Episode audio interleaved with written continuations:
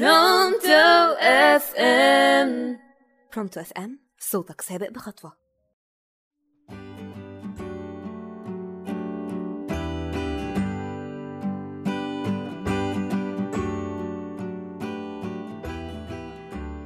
أهلا بكم مستمعينا في الحلقة الثانية من برنامج غريب الطبيعة.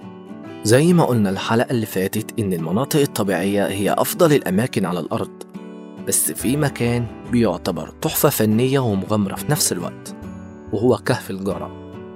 كهف الجارة من أقدم الكهوف الموجودة في العالم، بيعتبر موجود في الصحراء الغربية في مصر في واحة الفرافرة. كهف الجارة يعتبر من ذو أبعاد سحرية بتدهش وتسحر أي حد يشوفها. نشأ الكهف ده كنتيجة طبيعية للماء النقي ومناخ الصحراء الجاف خلال ملايين من السنين، وهو بيخالف كل كهوف المنطقة في تكويناته وشكل رسوبياته الرائعة. من جوه الكهف بتظهر الأشكال الرسوبية الهابطة والصاعدة، أشبه ما تكون بالشلالات المياه المتجمدة. الكهف ده بيختلف عن باقي الكهوف المتعارف عليها. من داخل الكهف بيشبه اللوحات الجرافيتية الجذابة اللي رسمتها الطبيعة بفعل التكوين الترسبي للرمال والمية من آلاف السنين.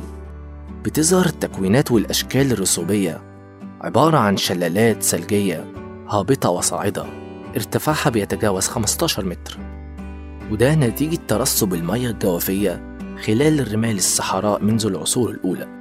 ويوجد في مدخل الكهف العديد من الرسومات. يوجد أيضا بساحة الكهف من الداخل بهو مجوف مملوء بالشلالات الصخرية الصاعدة والهابطة، ذو المنظر الجذاب الرائع.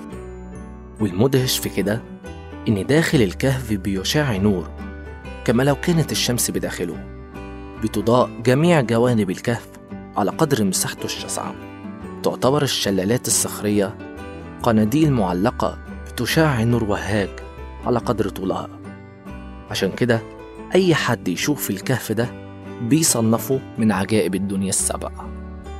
وبكده نكون وصلنا لنهاية حلقتنا من برنامج غرائب الطبيعة مع عمر محمد، راديو برونتو إف إم.